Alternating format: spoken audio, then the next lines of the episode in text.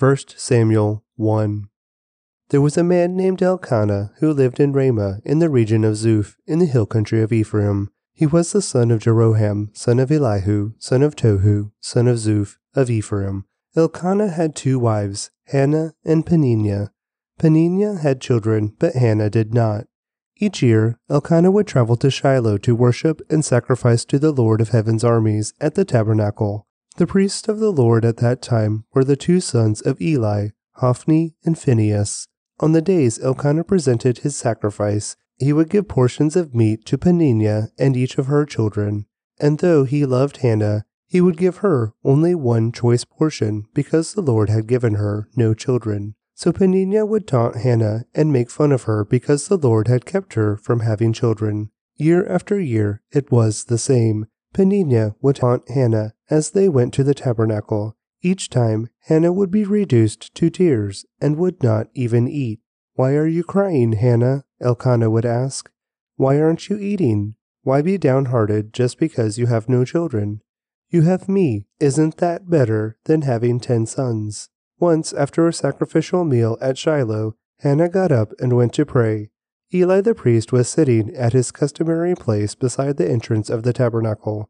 Hannah was in deep anguish, crying bitterly as she prayed to the Lord, and she made this vow O Lord of heaven's armies, if you will look upon my sorrow and answer my prayer and give me a son, then I will give him back to you. He will be yours for his entire lifetime, and as a sign that he has been dedicated to the Lord, his hair will never be cut. As she was praying to the Lord, Eli watched her, seeing her lips move, but hearing no sound. He thought she had been drinking. Must you come here drunk? he demanded. Throw away your wine.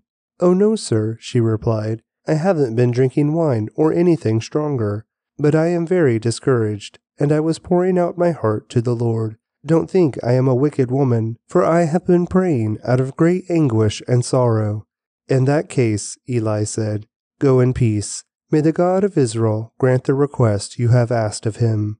Oh, thank you, sir, she exclaimed. Then she went back and began to eat again, and she was no longer sad.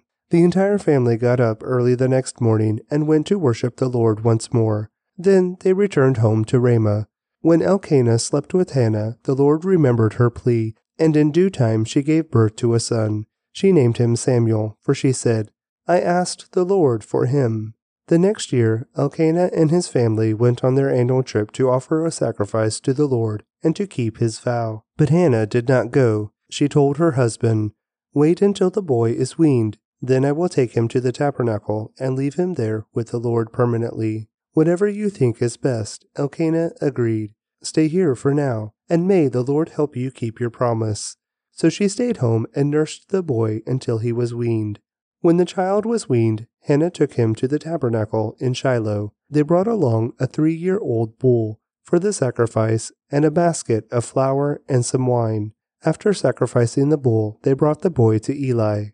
Sir, do you remember me? Hannah asked. I am the very woman who stood here several years ago praying to the Lord. I asked the Lord to give me this boy, and he has granted my request. Now I am giving him to the Lord and he will belong to the Lord his whole life. And they worshipped the Lord there. 1 Samuel 2 Then Hannah prayed, My heart rejoices in the Lord. The Lord has made me strong. Now I have an answer for my enemies. I rejoice because you rescued me. No one is holy like the Lord. There is no one besides you. There is no rock like our God. Stop acting so proud and haughty. Don't speak with such arrogance. For the Lord is a God who knows what you have done. He will judge your actions. The bow of the mighty is now broken, and those who stumbled are now strong. Those who were well fed are now starving, and those who were starving are now full. The childless woman now has seven children, and the woman with many children wastes away. The Lord gives both death and life. He brings some down to the grave, but raises others up. The Lord makes some poor and others rich. He brings some down and lifts others up. He lifts the poor from the dust and the needy from the garbage dump. He sets them among princes, placing them in seats of honor. For all the earth is the Lord's, and he has set the world in order. He will protect his faithful ones, but the wicked will disappear in darkness. No one will succeed by strength alone. Those who fight against the Lord will be shattered. He thunders against them from heaven.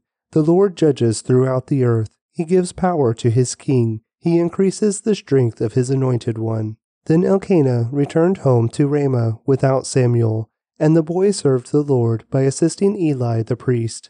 Now the sons of Eli were scoundrels who had no respect for the Lord or for their duties as priests. Whenever anyone offered a sacrifice, Eli's sons would send over a servant with a three pronged fork.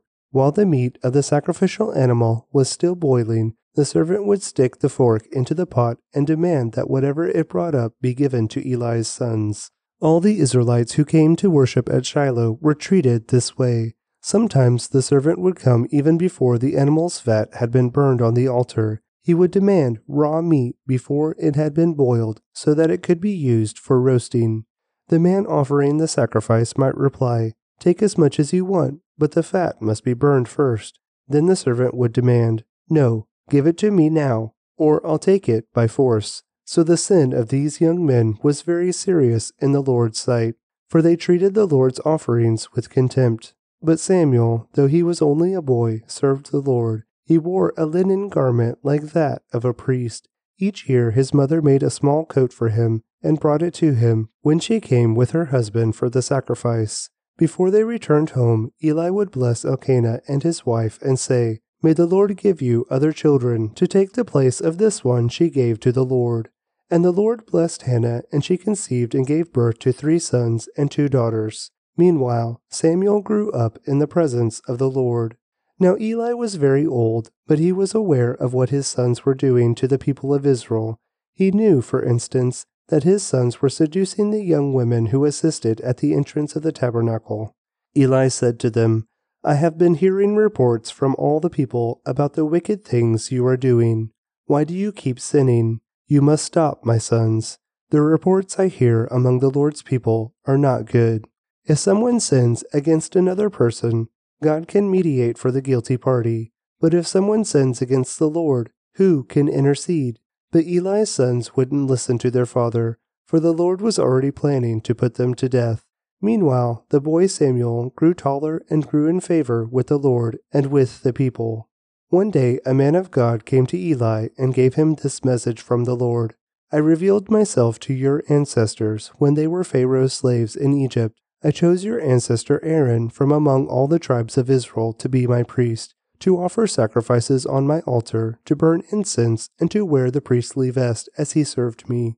And I assigned the sacrificial offerings to you priests. So why do you scorn my sacrifices and offerings? Why do you give your sons more honor than you give me? For you and they have become fat from the best offerings of my people Israel. Therefore, the Lord, the God of Israel, says, I promised that your branch of the tribe of Levi would always be my priests, but I will honor those who honor me, and I will despise those who think lightly of me.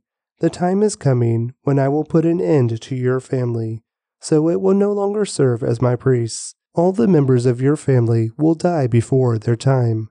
None will reach old age. You will watch with envy as I pour out prosperity on the people of Israel, but no members of your family will ever live out their days.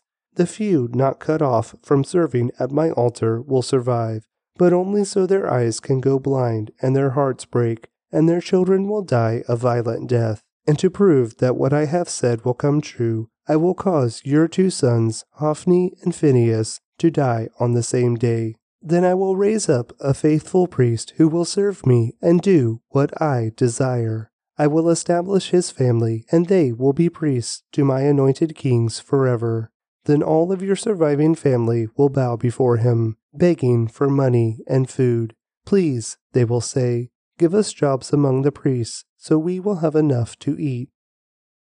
1 Samuel 3 Meanwhile, the boy Samuel served the Lord by assisting Eli now, in those days, messages from the Lord were very rare, and visions were quite uncommon. One night, Eli, who was almost blind by now, had gone to bed. The lamp of God had not yet gone out, and Samuel was sleeping in the tabernacle, near the ark of God. Suddenly, the Lord called out, Samuel. Yes, Samuel replied. What is it? He got up and ran to Eli. Here I am. Did you call me?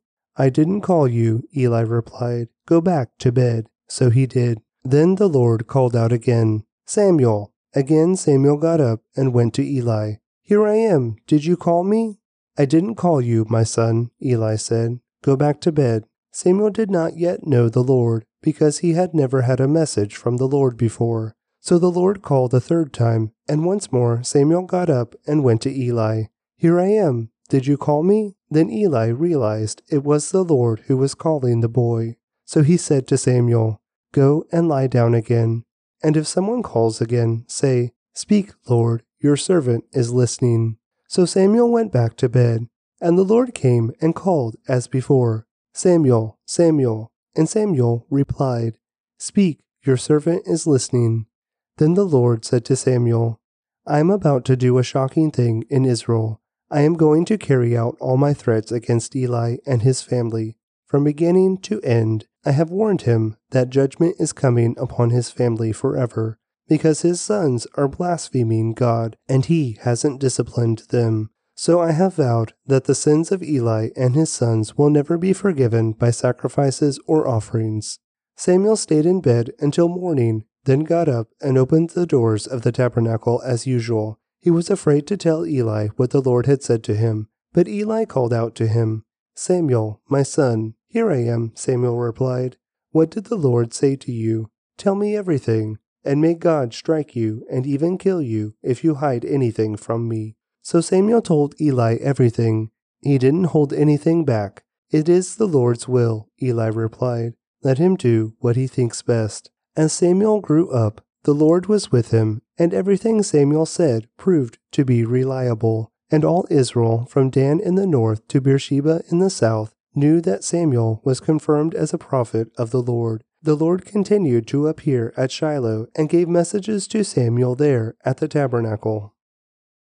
1 Samuel 4 And Samuel's words went out to all the people of Israel. At that time, Israel was at war with the Philistines. The Israelite army was camped near Ebenezer, and the Philistines were at Aphek. The Philistines attacked and defeated the army of Israel, killing 4,000 men. After the battle was over, the troops retreated to their camp, and the elders of Israel asked, Why did the Lord allow us to be defeated by the Philistines? Then they said, Let's bring the ark of the covenant of the Lord from Shiloh. If we carry it into battle with us, it will save us from our enemies. So they sent men to Shiloh to bring the ark of the covenant of the Lord of heaven's armies, who is enthroned between the cherubim. Hophni and Phinehas, the sons of Eli, were also there with the ark of the covenant of God. When all the Israelites saw the ark of the covenant of the Lord coming into the camp, their shout of joy was so loud it made the ground shake. What's going on? the Philistines asked. What's all the shouting about in the Hebrew camp? When they were told it was because the ark of the Lord had arrived, they panicked. The gods have come into their camp, they cried. This is a disaster. We have never had to face anything like this before. Help! Who can save us from these mighty gods of Israel? They are the same gods who destroyed the Egyptians with plagues when Israel was in the wilderness. Fight as never before, Philistines. If you don't, we will become the Hebrews' slaves, just as they have been ours. Stand up like men and fight. So the Philistines fought desperately, and Israel was defeated again. The slaughter was great. Thirty thousand Israelite soldiers died that day. The survivors turned and fled to their tents. The ark of God was captured, and Hophni and Phinehas, the two sons of Eli, were killed. A man from the tribe of Benjamin ran from the battlefield and arrived at Shiloh later that same day. He had torn his clothes and put dust on his head to show his grief. Eli was waiting beside the road to hear the news of the battle for his heart trembled for the safety of the ark of God. When the messenger arrived and told what had happened, an outcry resounded throughout the town. What is all the noise about? Eli asked. The messenger rushed over to Eli, who was ninety eight years old and blind. He said to Eli, I have just come from the battlefield. I was there this very day. What happened, to my son? Eli demanded. Israel has been defeated by the Philistines, the messenger replied. The people have been slaughtered, and your two sons, Hophni and Phinehas, were also killed, and the ark of God has been captured. When the messenger mentioned what had happened to the ark of God, Eli fell backward from his seat beside the gate. He broke his neck and died, for he was old and overweight. He had been Israel's judge for forty years. Eli's daughter in law, the wife of Phinehas, was pregnant and near her time of delivery when she heard that the ark of God had been captured and that her father in law and husband were dead. She went into labor and gave birth. She died in childbirth. But before she passed away, the midwives tried to encourage her. Don't be afraid, they said. You have a baby boy. But she did not answer or pay attention to them. She named the child Ichabod, which means, Where is the glory? For she said, Israel's glory is gone. She named him this because the ark of God had been captured, and because her father in law and husband were dead. Then she said, The glory has departed from Israel, for the ark of God has been captured. 1 Samuel 5 After the Philistines captured the ark of God, they took it from the battleground at Ebenezer to the town of Ashdod. They carried the ark of the God into the temple of Dagon and placed it beside an idol of Dagon. But when the citizens of Ashdod went to see it the next morning, Dagon had fallen with his face to the ground in front of the ark of the Lord. So they took Dagon and put him in his place again. But the next morning the same thing happened. Dagon had fallen face down before the ark of the Lord again. This time his head and hands had broken off and were lying in the doorway. Only the trunk of his body was left intact. That is why to this day Neither the priest of Dagon nor anyone else who enters the temple of Dagon in Ashdod will step on its threshold. Then the Lord's heavy hand struck the people of Ashdod and the nearby villages with a plague of tumors. When the people realized what was happening, they cried out, We can't keep the ark of the God of Israel here any longer. He is against us. We will all be destroyed along with Dagon, our God. So they called together the rulers of the Philistine towns and asked, what should we do with the ark of the God of Israel? The rulers discussed it and replied, Move it to the town of Gath. So they moved the ark of the God of Israel to Gath. But when the ark arrived at Gath, the Lord's heavy hand fell on its men, young and old. He struck them with a plague of tumors, and there was a great panic. So they sent the ark of God to the town of Ekron. But when the people of Ekron saw it coming, they cried out, They are bringing the ark of the God of Israel here to kill us too. The people summoned the Philistine rulers again and begged them, Please send the ark of the God of Israel back to its own country, or it will kill us all. For the deadly plague from God had already begun, and great fear was sweeping across the town. Those who didn't die were afflicted with tumors, and the cry from the town rose to heaven. 1 Samuel 6 The ark of the Lord remained in Philistine territory seven months in all. Then the Philistines called in their priests and diviners and asked them, What should we do about the ark of the Lord? Tell us how to return it to its own country. Send the ark of the God of Israel back with a gift, they were told. Send a guilt offering so the plague will stop. Then, if you are healed, you will know it was his hand that caused the plague. What sort of guilt offering should we send? They asked. And they were told, Since the plague has struck both you and your five rulers, Make five gold tumors and five gold rats, just like those that have ravaged your land. Make these things to show honor to the God of Israel. Perhaps then he will stop afflicting you, your gods, and your land. Don't be stubborn and rebellious as Pharaoh and the Egyptians were. By the time God was finished with them, they were eager to let Israel go. Now build a new cart and find two cows that have just given birth to calves. Make sure the cows have never been yoked to a cart. Hitch the cows to the cart, but shut their calves away from them in a pen. Put the ark of the Lord on the cart, and beside it place a chest containing the gold rats and gold tumors you are sending as a guilt offering. Then let the cows go wherever they want. If they cross the border of our land and go to Beth Shemesh, we will know it was the Lord who brought this great disaster upon us. If they don't, we will know it was not his hand that caused the plague. It came simply by chance. So these instructions were carried out. Two cows were hitched to the cart, and their newborn calves were shut up in a pen. Then the ark of the Lord and the chest containing the gold rats and gold tumors were placed on the cart. And sure enough, without veering off in other directions, the cows went straight along the road toward Beth Shemesh, lowing as they went. The Philistine rulers followed them as far as the border of Beth Shemesh. The people of Beth Shemesh were harvesting wheat in the valley, and when they saw the ark, they were overjoyed. The cart came into the field of a man named Joshua, and stopped there beside a large rock. So the people broke up the wood of the cart for a fire, and killed the cows, and sacrificed them to the Lord as a burnt offering. Several men of the tribe of Levi lifted the ark of the Lord and the chests containing the gold rats and gold tumors from the cart and placed them on the large rock. Many sacrifices and burnt offerings were offered to the Lord that day by the people of Beth Shemesh. The five Philistine rulers watched all this and then returned to Ekron that same day. The five gold tumors sent by the Philistines as a guilt offering to the Lord were gifts from the rulers of Ashdod, Gaza, Ashkelon, Gath, and Ekron. The five gold rats represented the five Philistine towns and their surrounding villages, which were controlled by the five rulers. The large rock at Beth Shemesh, where they set the ark of the Lord, still stands in the field of Joshua as a witness to what happened there. As a witness to what happened there. But the Lord killed seventy men from Beth Shemesh because they looked into the ark of the Lord, and the people mourned greatly because of what the Lord had done. Who is able to stand in the presence of the Lord? this holy God. They cried out, Where can we send the ark from here? So they sent messengers to the people at Kiriath Jearim and told them, The Philistines have returned the ark of the Lord. Come here and get it.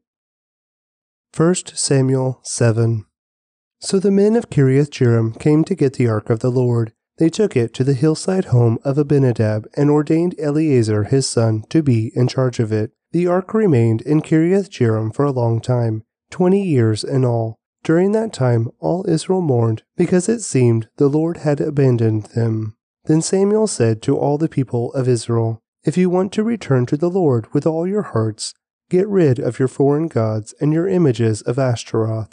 Turn your hearts to the Lord and obey him alone. Then he will rescue you from the Philistines.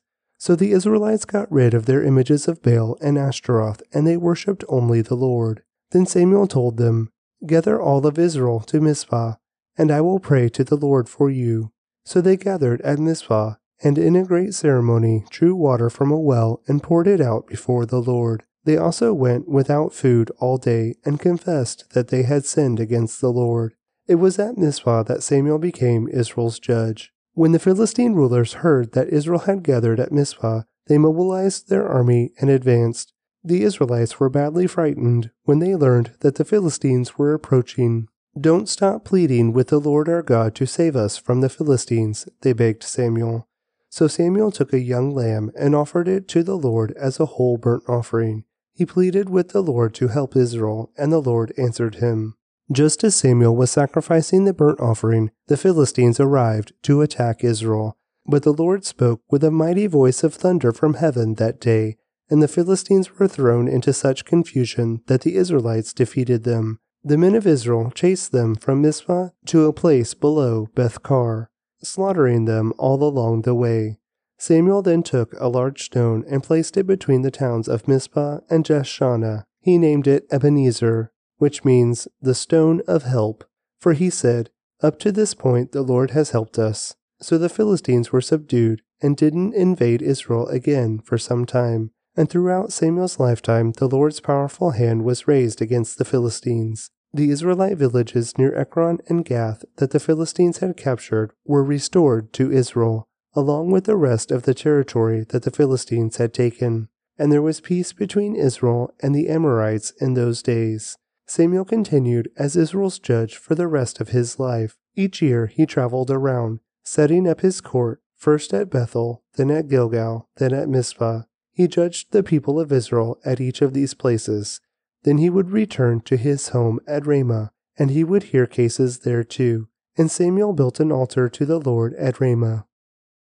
1 Samuel 8 As Samuel grew old, he appointed his sons to be judge over Israel. Joel and Abijah, his oldest sons, held court in Beersheba, but they were not like their father, for they were greedy for money. They accepted bribes and perverted justice. Finally, all the elders of Israel met at Ramah to discuss the matter with Samuel. Look, they told him, you are now old, and your sons are not like you.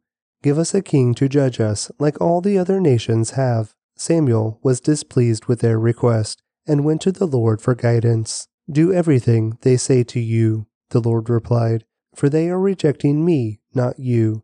They don't want me to be their king any longer. Ever since I brought them from Egypt, they have continually abandoned me and followed other gods. And now they are giving you the same treatment. Do as they ask, but solemnly warn them about the way a king will reign over them. So Samuel passed on the Lord's warning to the people who were asking him for a king. This is how a king will reign over you, Samuel said. The king will draft your sons and assign them to his chariots and his charioteers making them run before his chariots. Some will be generals and captains in his army. Some will be forced to plow his fields and harvest his crops. And some will make his weapons and chariot equipment. The king will take your daughters from you and force them to cook and bake and make perfumes for him. He will take away the best of your fields and vineyards and olive groves and give them to his own officials. He will take a tenth of your grain and your grape harvest and distribute it among his officers and attendants. He will take your male and female slaves and demand the finest of your cattle and donkeys for his own use. He will demand a tenth of your flocks, and you will be his slaves. When that day comes, you will beg for relief from this king you are demanding, but then the Lord will not help you. But the people refused to listen to Samuel's warning. Even so, we still want a king, they said. We want to be like the nations around us.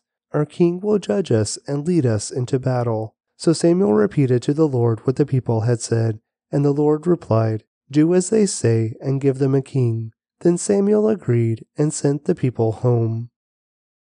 1 Samuel 9 There was a wealthy, influential man named Kish from the tribe of Benjamin. He was the son of Abiel, son of Zerah, son of Bechorath, son of Aphiah, of the tribe of Benjamin. His son Saul was the most handsome man in Israel, head and shoulders taller than anyone else in the land. One day Kish's donkeys strayed away, and he told Saul, Take a servant with you and go look for the donkeys. So Saul took one of the servants and traveled through the hill country of Ephraim, the land of Shalisha, the Shalem area, and the entire land of Benjamin, but they couldn't find the donkeys anywhere. Finally, they entered the region of Zuph and Saul said to his servant, Let's go home. By now my father will be more worried about us than about the donkeys. But the servant said, I've just thought of something. There is a man of God who lives here in this town. He is held in high honor by all the people because everything he says comes true. Let's go find him. Perhaps he can tell us which way to go. But we don't have anything to offer him, Saul replied. Even our food is gone, and we don't have a thing to give him. Well, the servant said, I have one small silver piece. We can at least offer it to the man of God and see what happens. In those days, if people wanted a message from God, they would say, Let's go and ask the seer, for prophets used to be called seers. All right, Saul agreed. Let's try it. So they started into the town where the man of God lived. As they were climbing the hills to the town, they met some young women coming out to draw water. So Saul and his servant asked, Is the seer here today? Yes, they replied. Stay right on this road. He is at the town gates. He has just arrived to take part in a public sacrifice up at the place of worship. Hurry and catch him before he goes up there to eat. The guests won't begin eating until he arrives to bless the food. So they entered the town, and as they passed through the gates, Samuel was coming out toward them to go up to the place of worship. Now the Lord had told Samuel the previous day, About this time tomorrow I will send you a man from the land of Benjamin Anoint him to be the leader of my people Israel. He will rescue them from the Philistines. For I have looked down on my people in mercy and have heard their cry. When Samuel saw Saul, the Lord said, That's the man I told you about. He will rule my people. Just then Saul approached Samuel at the gateway and asked, Can you please tell me where is the seer's house? I am the seer, Samuel replied. Go up to the place of worship ahead of me. We will eat there together, and in the morning I'll tell you what you want to know and send you on your way. And don't worry about those donkeys that were lost three days ago, for they have been found. And I am here to tell you that you and your family are the focus of all Israel's hopes. Saul replied, But I'm only from the tribe of Benjamin, the smallest tribe in Israel, and my family is the least important of all the families of that tribe. Why are you talking like this to me? Then Samuel brought Saul and his servant into the hall and placed them at the head of the table, honoring them above the thirty special guests. Samuel then instructed the cook to bring Saul the finest cut of meat, the piece that had been set aside for the guest of honor. So the cook brought in the meat and placed it before Saul. Go ahead and eat it, Samuel said. I was saving it for you even before I invited these others. So Saul ate with Samuel that day. When they came down from the place of worship and returned to town, Samuel took Saul up to the roof of the house and prepared a bed for him there. At daybreak the next morning, Samuel called to Saul, Get up, it's time you were on your way. So Saul got ready, and he and Samuel left the house together. When they reached the edge of town, Samuel told Saul to send his servant on ahead. After the servant was gone, Samuel said, Stay here, for I have received a special message for you from God. 1 Samuel 10 Then Samuel took a flask of olive oil and poured it over Saul's head. He kissed Saul and said, I am doing this because the Lord has appointed you to be the ruler over Israel, his special possession. When you leave me today, you will see two men beside Rachel's tomb at Zelzah, on the border of Benjamin. They will tell you that the donkeys have been found and that your father has stopped worrying about them and is now worried about you. He is asking, Have you seen my son? When you get to the oak of Tabor, you will see three men coming towards you who are on their way to worship God at Bethel. One will be bringing three young goats, another one will have three loaves of bread, and the third will be carrying a wineskin full of wine. They will greet you and offer you two of the loaves, which you are to accept. When you arrive at Gibeah of God, where the garrison of the Philistines is located, you will meet a band of prophets. Coming down from the place of worship, they will be playing a harp, a tambourine, a flute, and a lyre, and they will be prophesying. At that time, the Spirit of the Lord will come powerfully upon you, and you will prophesy with them. You will be changed into a different person. After these signs take place, do what must be done, for God is with you.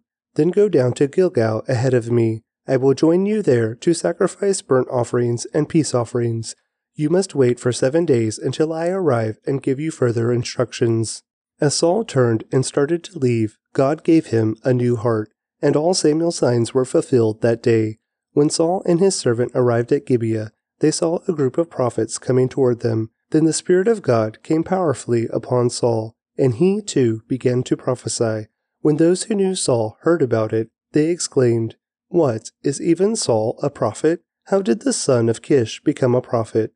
And one of those standing there said, Can anyone become a prophet, no matter who his father is? So that is the origin of the saying, is even Saul a prophet? When Saul had finished prophesying, he went up to the place of worship. Where have you been? Saul's uncle asked him and his servant. We were looking for the donkeys, Saul replied, but we couldn't find them. So we went to Samuel to ask him where they were. Oh, and what did he say? his uncle asked. He told us that the donkeys had already been found, Saul replied. But Saul didn't tell his uncle what Samuel said about the kingdom. Later, Samuel called all the people of Israel to meet before the Lord at Mizpah, and he said, This is what the Lord, the God of Israel, has declared. I brought you from Egypt and rescued you from the Egyptians and from all of the nations that were oppressing you. But though I have rescued you from your misery and distress, you have rejected your God today and have said, No, we want a king instead. Now, therefore, present yourselves before the Lord by tribes and clans. So Samuel brought all the tribes of Israel before the Lord, and the tribe of Benjamin was chosen by Lot. Then he brought each family of the tribe of Benjamin before the Lord, and the family of the Matrites was chosen. And finally Saul son of Kish was chosen from among them. But when they looked for him, he had disappeared. So they asked the Lord, Where is he? And the Lord replied, He is hiding among the baggage. So they found him and brought him out, and he stood head and shoulders above anyone else. Then Samuel said to all the people, This is the man the Lord has chosen as your king. No one in all Israel is like him. And all the people shouted, Long live the king! Long live the king! Then Samuel told the people what the rights and duties of a king were. He wrote them down on a scroll and placed it before the Lord. Then Samuel sent the people home again. When Saul returned to his home at Gibeah, a group of men whose hearts God had touched went with him. But there were some scoundrels who complained, How can this man save us? And they scorned him and refused to bring him gifts. But Saul ignored them. Nahash, king of the Ammonites, had been grievously oppressing the people of Gad and Reuben who lived east of the Jordan River. He gouged out the right eye of each of the Israelites living there, and he didn't allow anyone to come and rescue them. In fact, of all the Israelites east of the Jordan, there wasn't a single one whose right eye Nahash had not gouged out. But there were 7,000 men who had escaped from the Ammonites, and they had settled in Jabesh Gilead. 1 Samuel 11. About a month later, King Nahash of Ammon led his army against the Israelite town of Jabesh Gilead. But all the citizens of Jabesh asked for peace. Make a treaty with us, and we will be your servants, they pleaded. All right, Nahash said, but only on one condition. I will gouge out the right eye of every one of you as a disgrace to all Israel. Give us seven days to send messengers throughout Israel, replied the elders of Jabesh. If no one comes to save us, we will agree to your terms. When the messengers came to Gibeah of Saul and told the people about their plight, everyone broke into tears. Saul had been plowing a field with his oxen, and when he returned to town, he asked, What's the matter? Why is everyone crying? So they told him about the message from Jabesh. Then the Spirit of God came powerfully upon Saul, and he became very angry. He took two oxen and cut them into pieces and sent the messengers to carry them throughout Israel with this message This is what will happen to the oxen of anyone who refuses to follow Saul and Samuel into battle. And the Lord made the people afraid of Saul's anger, and all of them came out together as one. When Saul mobilized them at Bezek, he found that there were 300,000 men from Israel and 30,000 men from Judah. So Saul sent the messengers back to Jabesh Gilead and said, we will rescue you by noontime tomorrow. There was a great joy throughout the town when that message arrived. The men of Jabesh then told their enemies, Tomorrow we will come out to you, and you can do to us whatever you wish. But before dawn the next morning, Saul arrived, having divided his army into three detachments. He launched a surprise attack against the Ammonites and slaughtered them the whole morning. The remnant of their army was so badly scattered that no two of them were left together. Then the people exclaimed to Samuel, Now where are those men who said, Why should Saul rule over us? Bring them here, and we will kill them. But Saul replied, No one will be executed today, for today the Lord has rescued Israel. Then Samuel said to the people, Come, let us all go to Gilgal to renew the kingdom. So they all went to Gilgal, and in a solemn ceremony before the Lord they made Saul king. Then they offered peace offerings to the Lord, and Saul and all the Israelites were filled with joy. 1 Samuel 12 Then Samuel addressed all Israel I have done as you asked and given you a king. Your king is now your leader. I stand here before you, an old gray haired man, and my sons serve you. I have served as your leader from the time I was a boy to this very day. Now testify against me in the presence of the Lord and before his anointed one. Whose ox or donkey have I stolen? Have I ever cheated any of you? Have I ever oppressed you? Have I ever taken a bribe and perverted justice? Tell me, and I will make right whatever I have done wrong. No, they replied. You have never cheated or oppressed us, and you have never taken even a single bribe. The Lord and his anointed one are my witness today, Samuel declared, that my hands are clean. Yes, he is a witness, they replied. It was the Lord who appointed Moses and Aaron, Samuel continued. He brought your ancestors out of the land of Egypt. Now stand here quietly before the Lord as I remind you of all the great things the Lord has done for you and your ancestors. When the Israelites were in Egypt and cried out to the Lord, he sent Moses and Aaron to rescue them from Egypt and to bring them into this land.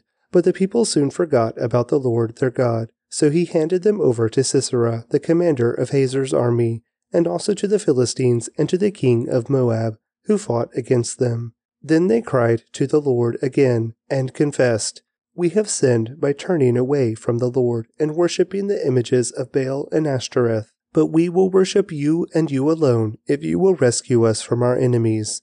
Then the Lord sent Gideon, Bedan, Jephthah, and Samuel to save you, and you lived in safety. But when you were afraid of Nahash, the king of Ammon, you came to me and said that you wanted a king to reign over you, even though the Lord your God was already your king. All right, here is the king you have chosen. You asked for him, and the Lord has granted your request. Now, if you fear and worship the Lord and listen to his voice, and if you do not rebel against the Lord's commands, then both you and your king will show that you recognize the Lord as your God. But if you rebel against the Lord's commands and refuse to listen to him, then his hand will be as heavy upon you as it was upon your ancestors.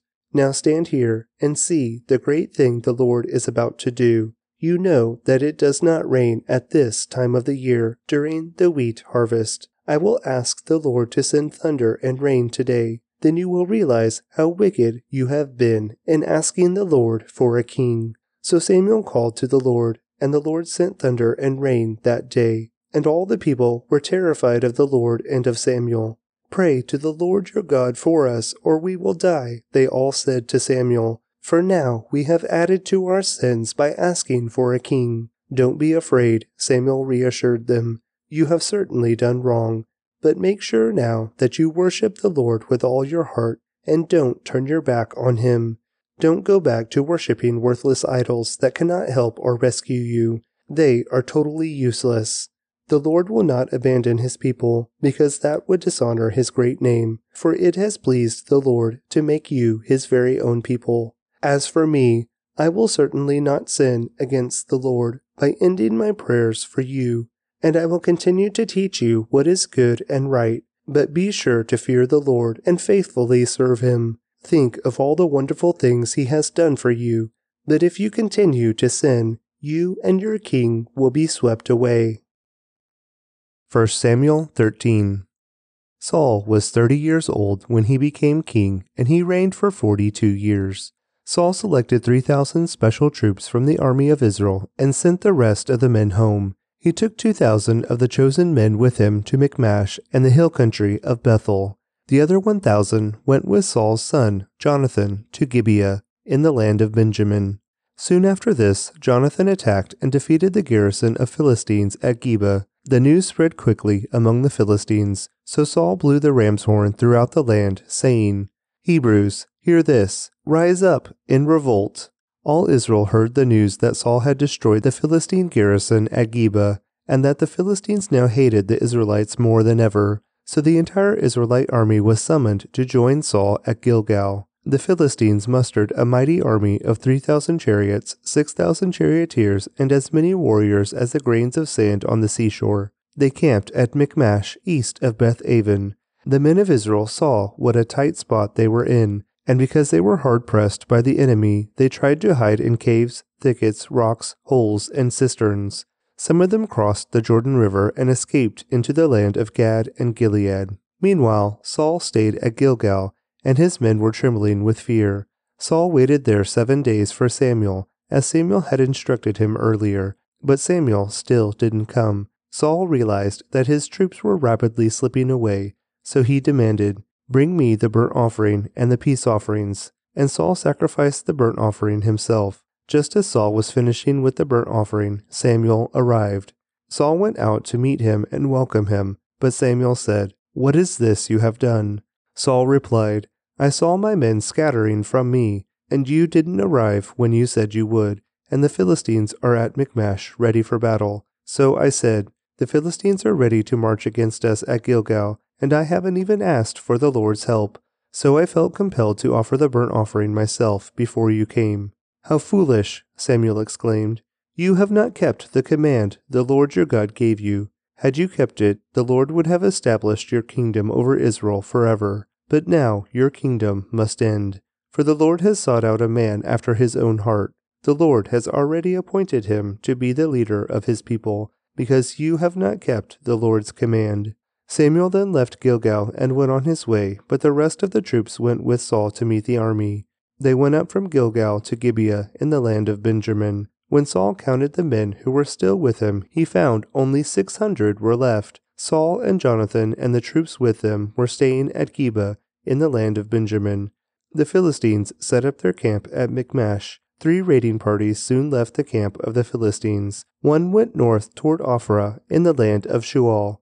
Another went west to Beth Horon, and the third moved toward the border above the valley of Zeboim near the wilderness. There were no blacksmiths in the land of Israel in those days. The Philistines wouldn't allow them for fear they would make swords and spears for the Hebrews. So whenever the Israelites needed to sharpen their plowshares, picks, axes, or sickles, they had to take them to a Philistine blacksmith. The charges were as follows a quarter of an ounce of silver for sharpening a plowshare or a pick, an eighth of an ounce for sharpening an axe or making the point of an ox goad. So on the day of the battle, none of the people of Israel had a sword or spear except for Saul and Jonathan. The pass at Michmash had meanwhile been secured by a contingent of the Philistine army. 1 Samuel 14 One day Jonathan said to his armor bearer, Come on, let's go over to where the Philistines have their outpost. But Jonathan did not tell his father what he was doing.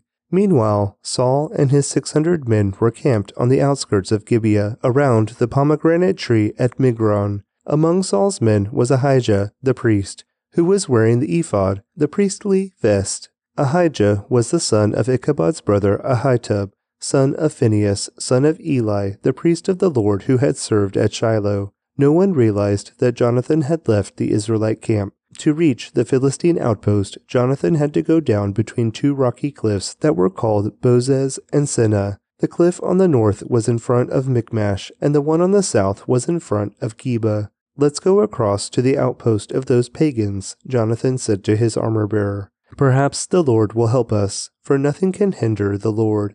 He can win a battle, whether he has many warriors or only a few. Do what you think is best, the armor bearer replied. I'm with you completely, whatever you decide. All right then, Jonathan told him. We will cross over and let them see us.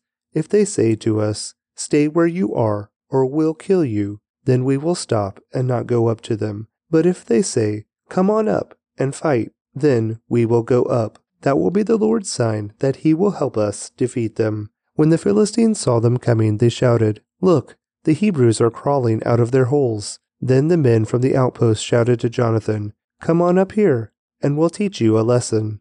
Come on, climb right behind me, Jonathan said to his armor bearer, for the Lord will help us defeat them. So they climbed up using both hands and feet, and the Philistines fell before Jonathan, and his armor bearer killed those who came behind them.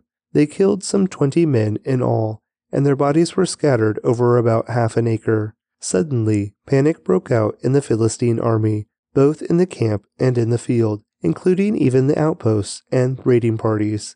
Just then, an earthquake struck, and everyone was terrified. Saul's lookouts in Gibeah of Benjamin saw a strange sight. The vast army of Philistines began to melt away in every direction. Call the roll and find out who's missing, Saul ordered, and when they checked, they found that Jonathan and his armor bearer were gone. Then Saul shouted to Ahijah, Bring the ephod here. For at that for at that time Ahijah was wearing the ephod in front of the Israelites.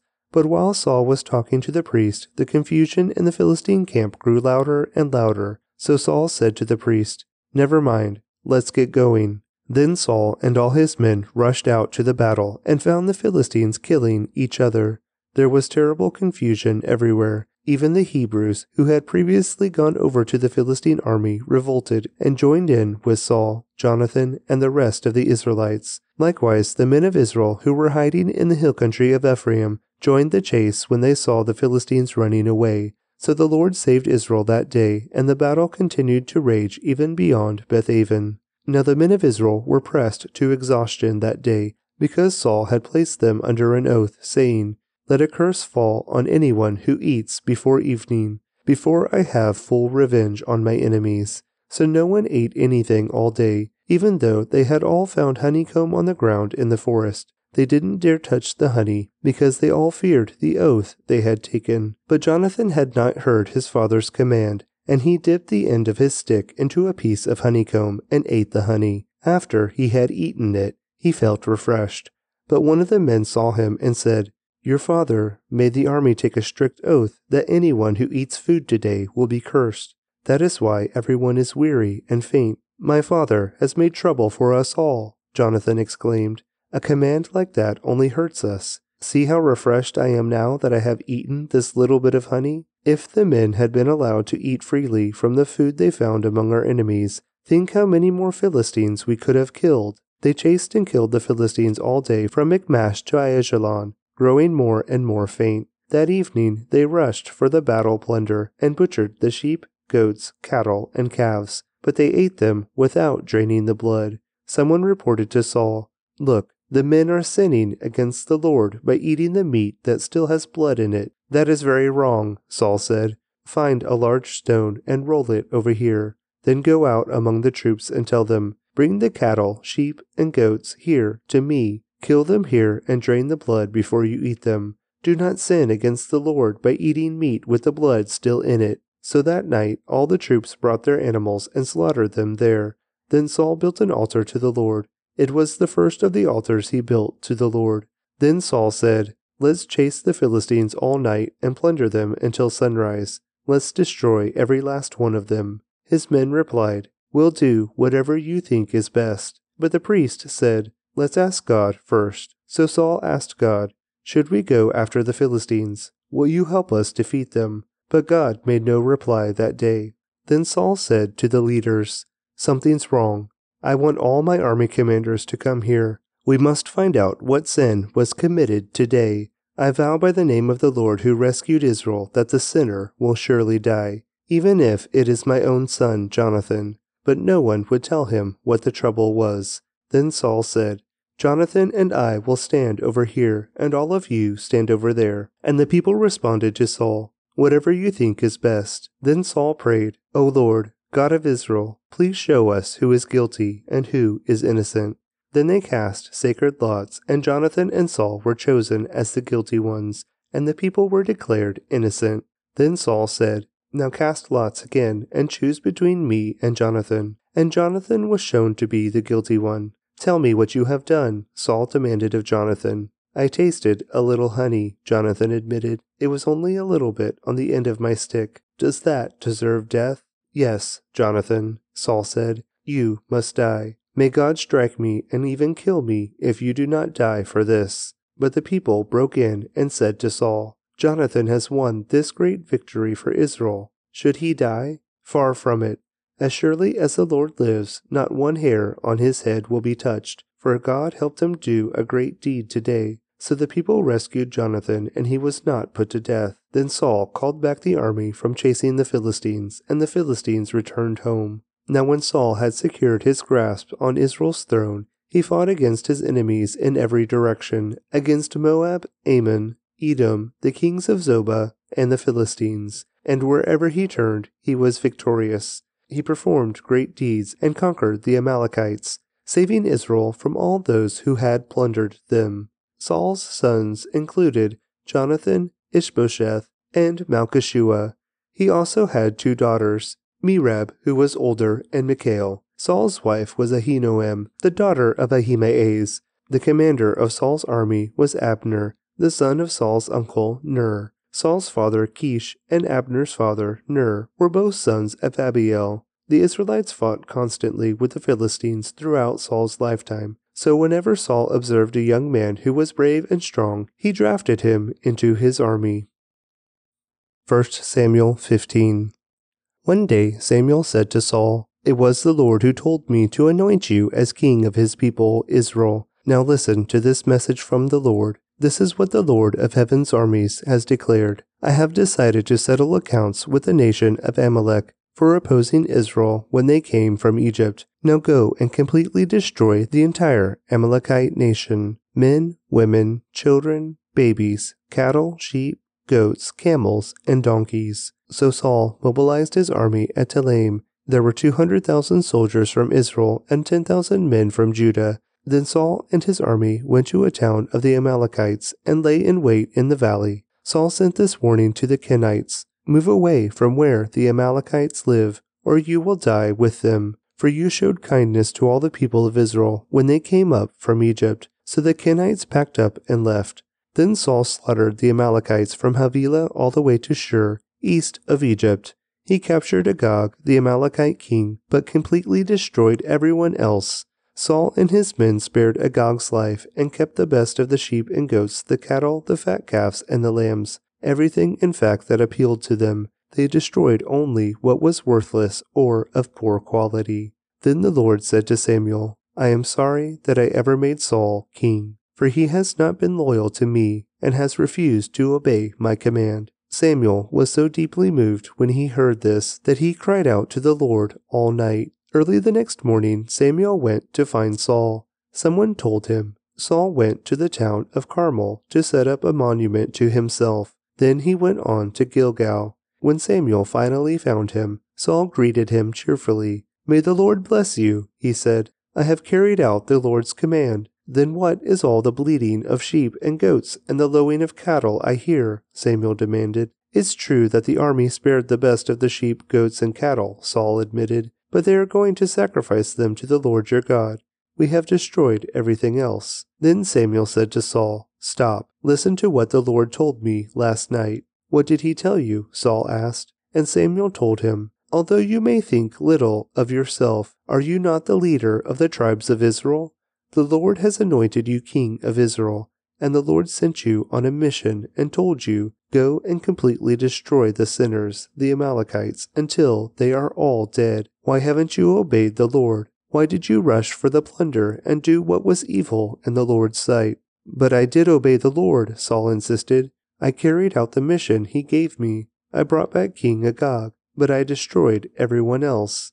Then my troops brought in the best of the sheep, goats, cattle, and plunder to sacrifice to the Lord your God in Gilgal.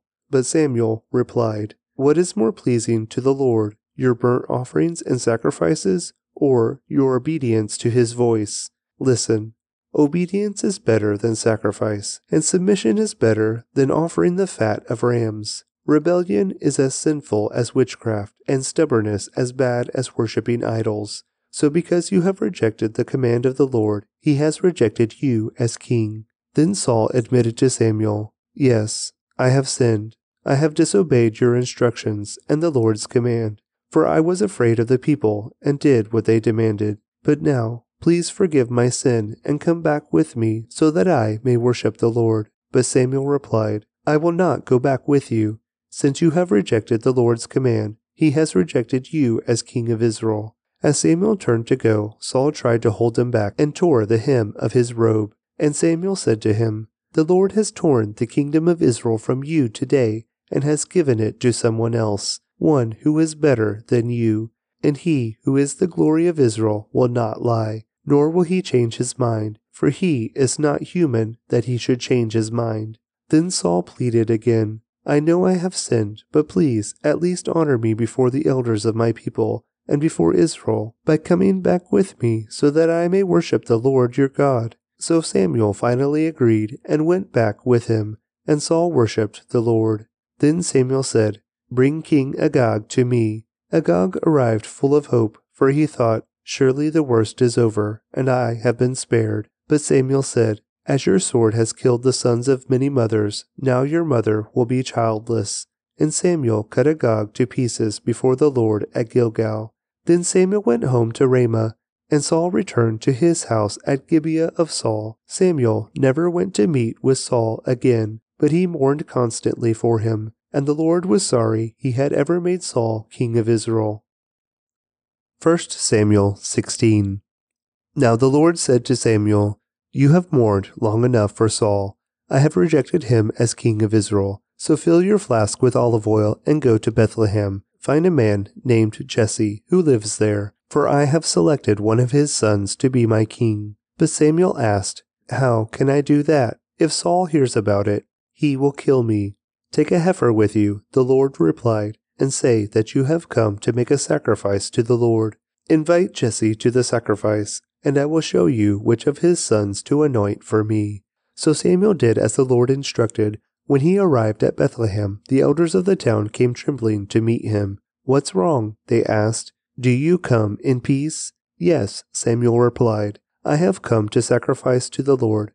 Purify yourselves and come with me to the sacrifice. Then Samuel performed the purification rite for Jesse and his sons and invited them to the sacrifice too. When they arrived, Samuel took one look at Eliab and thought, Surely this is the Lord's anointed.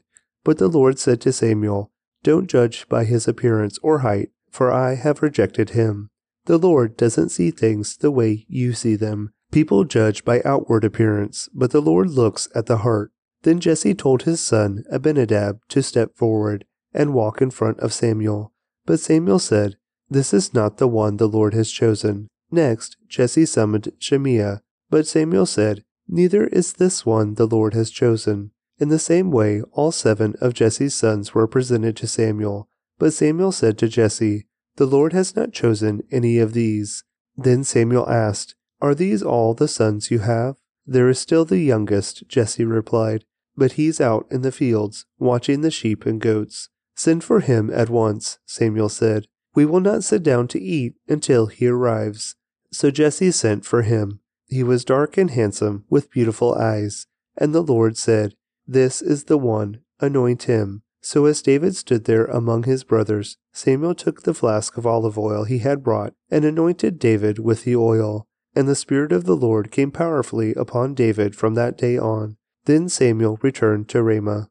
Now the Spirit of the Lord had left Saul, and the Lord sent a tormenting spirit that filled him with depression and fear. Some of Saul's servants said to him, A tormenting spirit from God is troubling you. Let us find a good musician to play the harp. Whenever the tormenting spirit troubles you, he will play soothing music, and you will soon be well again. All right, Saul said. Find me someone who plays well, and bring him here. One of the servants said to Saul, One of Jesse's sons from Bethlehem is a talented harp player. Not only that, he is a brave warrior, a man of war, and has good judgment. He is also a fine looking young man, and the Lord is with him. So Saul sent messengers to Jesse to say, Send me your son David, the shepherd. Jesse responded by sending David to Saul, along with a young goat, a donkey loaded with bread, and a wineskin full of wine. So David went to Saul and began serving him. Saul loved David very much, and David became his armor bearer. Then Saul sent word to Jesse, asking, Please let David remain in my service, for I am very pleased with him. And whenever the tormenting spirit from God troubled Saul, David would play the harp, then Saul would feel better, and the tormenting spirit would go away. 1 Samuel 17 The Philistines now mustered their army for battle and camped between Socoh and Judah and Azekah at Ephes Dammim. Saul countered by gathering his Israelite troops near the valley of Elah. So the Philistines and Israelites faced each other on opposite hills, with a valley between them. Then Goliath, a Philistine champion from Gath, came out of the Philistine ranks to face the forces of Israel. He was over nine feet tall.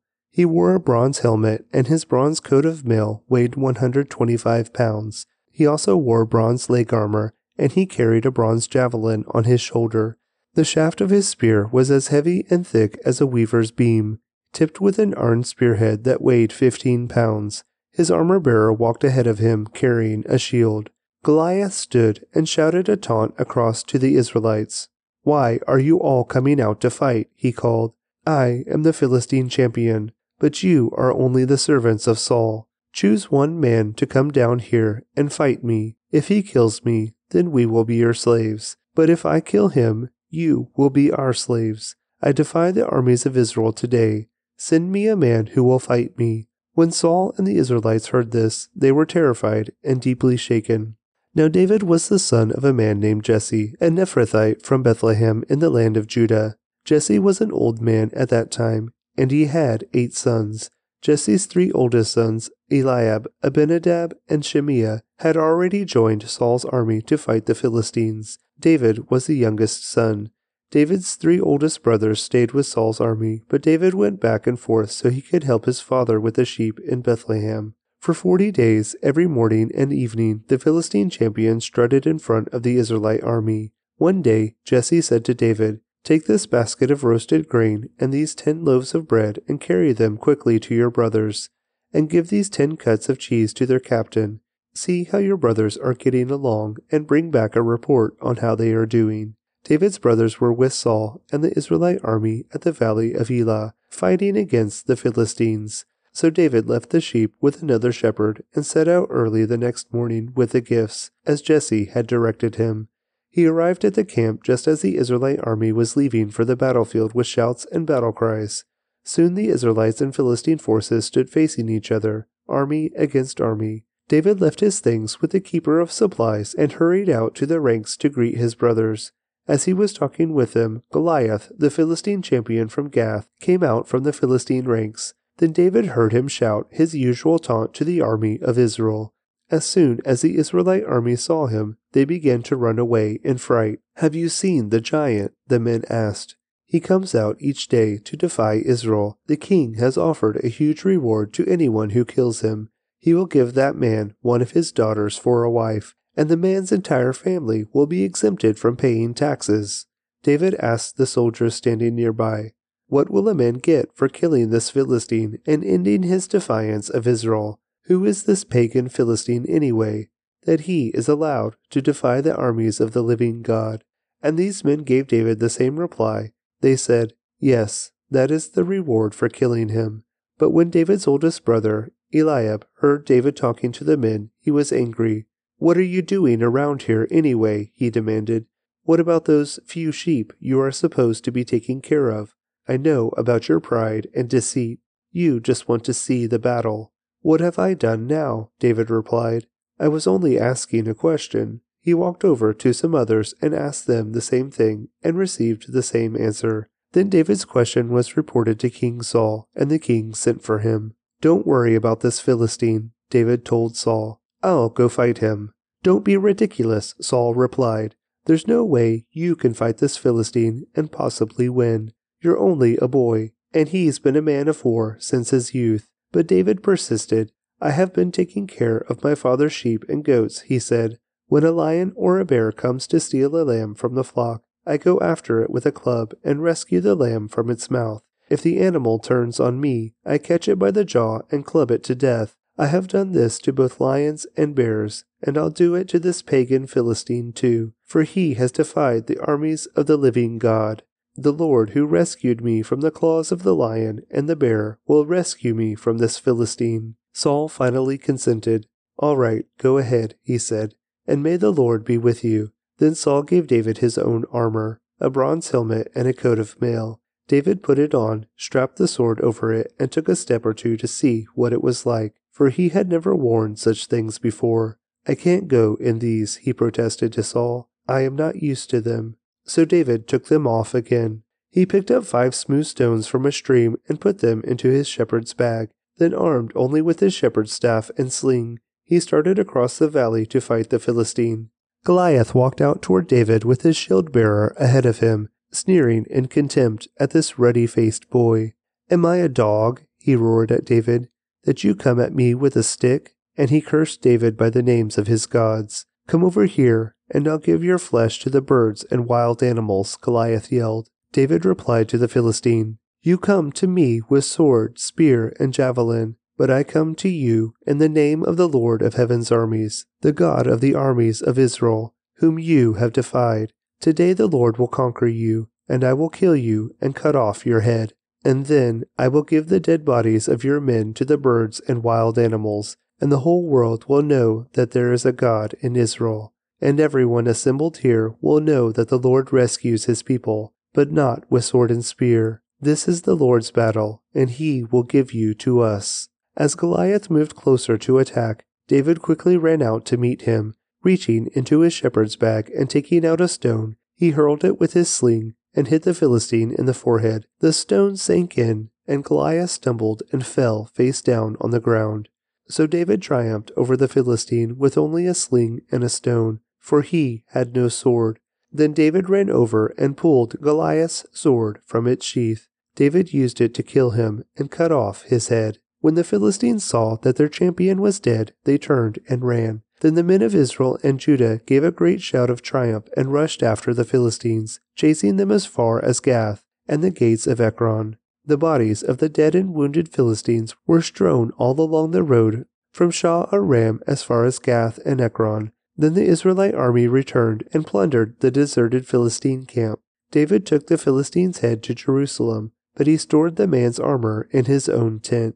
As Saul watched David go out to fight the Philistine, he asked Abner, the commander of his army, Abner, whose son is this young man? I really don't know, Abner declared.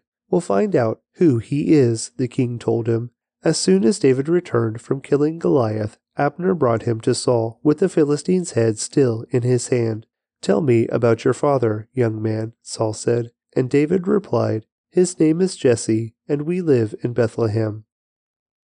1 Samuel 18 After David had finished talking with Saul, he met Jonathan, the king's son. There was an immediate bond between them, for Jonathan loved David. From that day on, Saul kept David with him and wouldn't let him return home. And Jonathan made a solemn pact with David because he loved him as he loved himself. Jonathan sealed the pact by taking off his robe and giving it to David, together with his tunic, sword, bow, and belt. Whatever Saul asked David to do, David did it successfully. So Saul made him a commander over the men of war, an appointment that was welcomed by the people and Saul's officers alike. When the victorious Israelite army was returning home after David had killed the Philistine, women from all the towns of Israel came out to meet King Saul. They sang and danced for joy with tambourines and cymbals. This was their song. Saul has killed thousands, and David his ten thousands. This made Saul very angry. What's this? he said. They credit David with ten thousands, and me only with thousands. Next, they'll be making him their king. So from that time on, Saul kept a jealous eye on David. The very next day, a tormenting spirit from God overwhelmed Saul, and he began to rave in his house like a madman. David was playing the harp as he did each day, but Saul had a spear in his hand, and he suddenly hurled it at David, intending to pin him to the wall. But David escaped him twice. Saul was then afraid of David, for the Lord was with David and had turned away from Saul. Finally, Saul sent him away and appointed him commander over 1,000 men, and David faithfully led his troops into battle. David continued to succeed in everything he did, for the Lord was with him. When Saul recognized this, he became even more afraid of him. But all Israel and Judah loved David because he was so successful at leading his troops into battle. One day Saul said to David, I am ready to give you my older daughter, Merab, as your wife, but first you must prove yourself to be a real warrior by fighting the Lord's battles. For Saul thought, I'll send him out against the Philistines and let them kill him, rather than doing it myself. Who am I, and what is my family in Israel, that I should be the king's son in law? David exclaimed. My father's family is nothing. So when the time came for Saul to give his daughter Merab in marriage to David, he gave her instead to Adriel, a man from Meholah. In the meantime, Saul's daughter, Michal, had fallen in love with David, and Saul was delighted when he heard about it. Here's another chance to see him killed by the Philistines, Saul said to himself. But to David he said, Today you have a second chance to become my son in law. Then Saul told his men to say to David, The king really likes you, and so do we. Why don't you accept the king's offer and become his son in law? When Saul's men said these things to David, he replied, how can a poor man from a humble family afford the bride price for the daughter of a king? When Saul's men reported this back to the king, he told them, Tell David that all I want for the bride price is 100 Philistine foreskins. Vengeance on my enemies is all I really want. But what Saul had in mind was that David would be killed in the fight. David was delighted to accept the offer. Before the time limit expired, he and his men went out and killed 200 Philistines. Then David fulfilled the king's requirement by presenting all their foreskins to him. So Saul gave his daughter Michal to David to be his wife. When Saul realized that the Lord was with David and how much his daughter Michal loved him, Saul became even more afraid of him, and he remained David's enemy for the rest of his life. Every time the commanders of the Philistines attacked, David was more successful against them than all the rest of Saul's officers, so David's name became very famous. 1 Samuel 19. Saul now urged his servants and his son Jonathan to assassinate David, but Jonathan, because of his strong affection for David, told him what his father was planning. Tomorrow morning, he warned him, you must find a hiding place out in the fields. I'll ask my father to go out there with me, and I'll talk to him about you. Then I'll tell you everything I can find out. The next morning, Jonathan spoke with his father about David, saying many good things about him. The king must not sin against his servant David, Jonathan said. He's never done anything to harm you. He has always helped you in any way he could. Have you forgotten about the time he risked his life to kill the Philistine giant, and how the Lord brought a great victory to all Israel as a result? You were certainly happy about it then. Why should you murder an innocent man like David? There was no reason for it at all. So Saul listened to Jonathan and vowed as surely as the Lord lives, David will not be killed. Afterward, Jonathan called David and told him what had happened. Then he brought David to Saul, and David served in the court as before. War broke out again after that, and David led his troops against the Philistines. He attacked them with such fury that they all ran away. But one day, when Saul was sitting at home with spear in hand, the tormenting spirit from the Lord suddenly came upon him again. As David played his harp, Saul hurled his spear at David. But David dodged out of the way, and leaving the spear stuck in the wall, he fled and escaped into the night. Then Saul sent troops to watch David's house. They were told to kill David when he came out the next morning. But Michal, David's wife, warned him, If you don't escape tonight, you will be dead by morning. So she helped him climb out through a window, and he fled and escaped. Then she took an idol and put it in his bed, covered it with blankets, and put a cushion of goat's hair at its head. When the troops came to arrest David, she told them he was sick and couldn't get out of bed. But Saul sent the troops back to get David. He ordered, Bring him to me in his bed, so I can kill him. But when they came to carry David out, they discovered that it was only an idol in the bed, with a cushion of goat's hair at its head. Why have you betrayed me like this and let my enemy escape? Saul demanded of Michal. I had to, Michal replied. He threatened to kill me if I didn't help him. So David escaped and went to Ramah to see Samuel and he told him all that Saul had done to him. Then Samuel took David with him to live at Naioth. When the report reached Saul that David was at Naioth in Ramah, he sent troops to capture him. But when they arrived and saw Samuel leading a group of prophets who were prophesying, the Spirit of God came upon Saul's men, and they also began to prophesy. When Saul heard what had happened, he sent other troops, but they too prophesied. The same thing happened a third time. Finally, Saul himself went to Ramah and arrived at the great well in Sechu. Where are Samuel and David? he demanded. They are at Naioth in Ramah, someone told him. But on the way to Naioth in Ramah, the Spirit of God came even upon Saul, and he too began to prophesy all the way to Naioth. He tore off his clothes and lay naked on the ground all day and all night, prophesying in the presence of Samuel. The people who were watching exclaimed, What, is even Saul a prophet? 1 Samuel 20.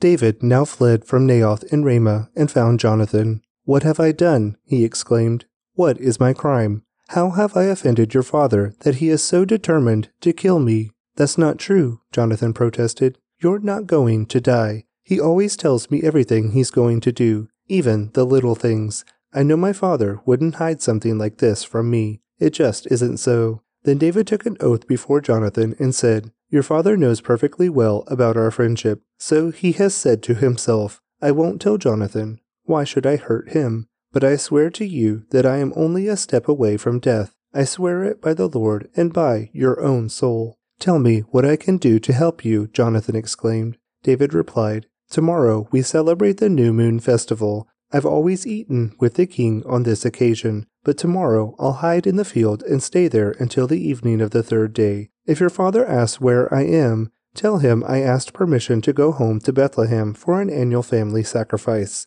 If he says, Fine, you will know all is well. But if he is angry and loses his temper, you will know that he is determined to kill me. Show me this loyalty as my sworn friend, for we made a solemn pact before the Lord, or kill me yourself if I have sinned against your father. But please don't betray me to him. Never, Jonathan exclaimed. You know that if I had the slightest notion my father was planning to kill you, I would tell you at once. Then David asked, How will I know whether or not your father is angry? Come out to the field with me, Jonathan replied. And they went out there together. Then Jonathan told David, I promise by the Lord, the God of Israel, that by this time tomorrow, or the next day at the latest, I will talk to my father and let you know at once how he feels about you. If he speaks favorably about you, I will let you know. But if he is angry and wants to kill you, may the Lord strike me and even kill me if I don't warn you so you can escape and live. May the Lord be with you as he used to be with my father, and may you treat me with the faithful love of the Lord as long as I live.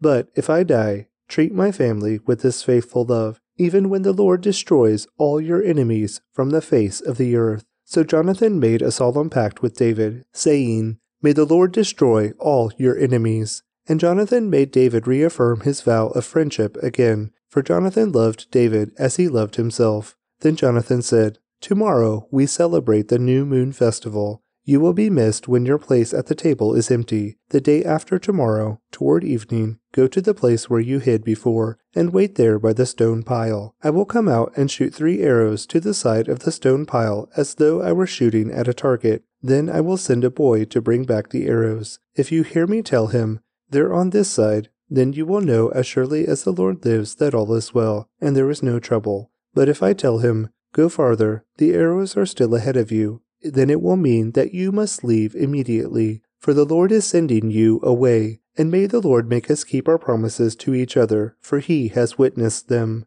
So David hid himself in the field, and when the new moon festival began, the king sat down to eat. He sat at his usual place against the wall, with Jonathan sitting opposite him, and Abner beside him. But David's place was empty. Saul didn't say anything about it that day, for he said to himself, Something must have made David ceremonially unclean. But when David's place was empty again the next day, Saul asked Jonathan, Why hasn't the son of Jesse been here for the meal either yesterday or today? Jonathan replied, David earnestly asked me if he could go to Bethlehem. He said, Please let me go, for we are having a family sacrifice. My brother demanded that I be there, so please let me get away to see my brothers. That's why he isn't here at the king's table. Saul boiled with rage at Jonathan. You stupid son of a whore, he swore at him. Do you think I don't know that you want him to be king in your place? Shaming yourself and your mother. As long as that son of Jesse is alive, you'll never be king. Now go and get him, so I can kill him. But why should he be put to death? Jonathan asked his father. What has he done? Then Saul hurled his spear at Jonathan, intending to kill him. So at last Jonathan realized that his father was really determined to kill David. Jonathan left the table in fierce anger and refused to eat on that second day of the festival, for he was crushed by his father's shameful behavior toward David. The next morning, as agreed, Jonathan went out into the field and took a young boy with him to gather his arrows. Start running, he told the boy, so you can find the arrows as I shoot them. So the boy ran, and Jonathan shot an arrow beyond him. When the boy had almost reached the arrow, Jonathan shouted, The arrow is still ahead of you. Hurry, hurry, don't wait. So the boy quickly gathered up the arrows and ran back to his master. He, of course, suspected nothing. Only Jonathan and David understood the signal. Then Jonathan gave his bow and arrows to the boy and told him to take them back to town. As soon as the boy was gone, David came out from where he had been hiding near the stone pile. Then David bowed three times to Jonathan with his face to the ground. Both of them were in tears as they embraced each other and said goodbye, especially David. At last, Jonathan said to David, Go in peace, for we have sworn loyalty to each other in the Lord's name. The Lord is the witness of a bond between us and our children forever. Then David left, and Jonathan returned to the town. 1 Samuel 21 David went to the town of Nob to see Ahimelech the priest. Ahimelech trembled when he saw him. Why are you alone? he asked. Why is no one with you? The king has sent me on a private matter, David said. He told me not to tell anyone why I am here. I have told my men where to meet me later. Now, what is there to eat? Give me five loaves of bread or anything else you have. We don't have any regular bread, the priest replied, but there is the holy bread which you can have if your young men have not slept with any women recently. Don't worry, David replied. I never allow my men to be with women when we are on a campaign, and since they stay clean, even on ordinary trips, how much more on this one? Since there was no other food available, the priest gave him the holy bread, the bread of the presence that was placed before the Lord in the tabernacle. It had just been replaced that day with fresh bread. Now Doeg the Edomite, Saul's chief herdsman, was there that day, having been detained before the Lord. David asked Ahimelech, Do you have a spear or sword? The king's business was so urgent that I didn't even have time to grab a weapon. I only have the sword of Goliath the Philistine, whom you killed in the valley of Elah. The priest replied, It is wrapped in a cloth behind the ephod. Take that if you want it, for there is nothing else here. There is nothing like it, David replied. Give it to me. So David escaped from Saul and went to King Achish of Gath. But the officers of Achish were unhappy about his being there. Isn't this David, the king of the land? They asked. Isn't he the one the people honor with dances, singing, Saul has killed his thousands, and David his ten thousands. David heard these comments and was very afraid of what King Achish of Gath might do to him, so he pretended to be insane, scratching on doors and drooling down his beard. Finally, King Achish said to his men, Must you bring me a madman? We already have enough of them around here. Why should I let someone like this be my guest? 1 Samuel 22 So David left Gath and escaped to the cave of Adullam. Soon his brothers and all his other relatives joined him there. Then others began coming, men who were in trouble or in debt or who were just discontented, until David was the captain of about four hundred men. Later, David went to Mizpeh in Moab, where he asked the king, Please allow my father and mother to live here with you until I know what God is going to do for me. So David's parents stayed in Moab with the king during the entire time David was living in his stronghold. One day the prophet of Gad told David, Leave the stronghold and return to the land of Judah. So David went to the forest of Hereth. The news of his arrival in Judah soon reached Saul. At the time, the king was sitting beneath the tamarisk tree on the hill at Gibeah, holding his spear and surrounded by his officers. Listen here, listen here, you men of Benjamin, Saul shouted to his officers when he heard the news. Has that son of Jesse promised every one of you fields and vineyards? Has he promised to make you all generals and captains in his army? Is that why you have conspired against me? For not one of you told me when my own son made a solemn pact with the son of Jesse. You're not even sorry for me. Think of it. My own son, encouraging him to kill me, as he is trying to do this very day.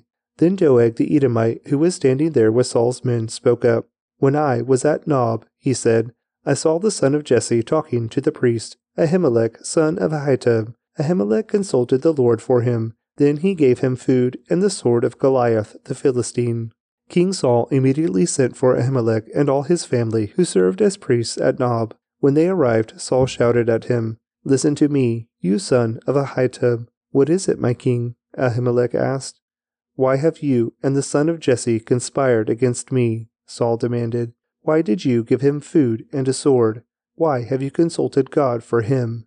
Why have you encouraged him to kill me, as he is trying to do this very day? But, sir, Ahimelech replied, is anyone among all your servants as faithful as David, your son in law? Why, he is the captain of your bodyguard and a highly honored member of your household. This was certainly not the first time I had consulted God for him. May the king not accuse me and my family in this matter, for I knew nothing at all of any plot against you. You will surely die, Ahimelech, along with your entire family, the king shouted, and he ordered his bodyguards, Kill these priests of the Lord, for they are allies and conspirators with David. They knew he was running away from me, but they didn't tell me. But Saul's men refused to kill the Lord's priests. Then the king said to Doeg, You do it. So Doeg the Edomite turned on them and killed them that day, eighty five priests in all, still wearing their priestly garments. Then he went to Nob, the town of the priests, and killed the priests' families, men and women, children and babies, and all the cattle, donkeys, sheep, and goats. Only Abiathar, one of the sons of Ahimelech, escaped and fled to David. When he told David that Saul had killed the priests of the Lord, David exclaimed, I knew it. When I saw Doeg the Edomite there that day, I knew he was sure to tell Saul. Now I have caused the death of all your father's family. Stay here with me, and don't be afraid. I will protect you with my own life, for the same person wants to kill us both. 1 Samuel 23 One day, news came to David that the Philistines were at Keilah stealing grain from the threshing floors. David asked the Lord, Should I go and attack them? Yes, go and save Keilah, the Lord told him. But David's men said, We're afraid, even here in Judah. We certainly don't want to go to Keilah to fight the whole Philistine army. So David asked the Lord again, and again the Lord replied, Go down to Keilah, for I will help you conquer the Philistines. So David and his men went to Keilah. They slaughtered the Philistines and took all their livestock and rescued the people of Keilah. Now when Abiathar, son of Ahimelech, fled to David at Keilah, he brought the ephod with him. Saul soon learned that David was at Keilah. Good, he exclaimed. We've got him now. God has handed him over to me, for he has trapped himself in a walled town. So Saul mobilized his entire army to march to Keilah and besiege David and his men. But David learned of Saul's plan and told Abiathar the priest to bring the ephod and ask the Lord what he should do. Then David prayed, O Lord, God of Israel, I have heard that Saul is planning to come and destroy Keilah because I am here. Will the leaders of Keilah betray me to him? And will Saul actually come as I have heard? O Lord, God of Israel, please tell me. And the Lord said, He will come. And again David asked, Will the leaders of Keilah betray me and my men to Saul? And the Lord replied, Yes, they will betray you. So David and his men, about six hundred of them now, left Keilah and began roaming the countryside. Word soon reached Saul that David had escaped, so he didn't go to Keilah after all.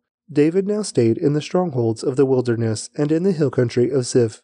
Saul hunted him day after day, but God didn't let Saul find him. One day, near Horesh, David received the news that Saul was on his way to Ziph to search for him and kill him. Jonathan went to find David and encouraged him to stay strong in his faith in God. Don't be afraid, Jonathan reassured him. My father will never find you. You are going to be the king of Israel, and I will be next to you, as my father Saul is well aware. So the two of them renewed their solemn pact before the Lord.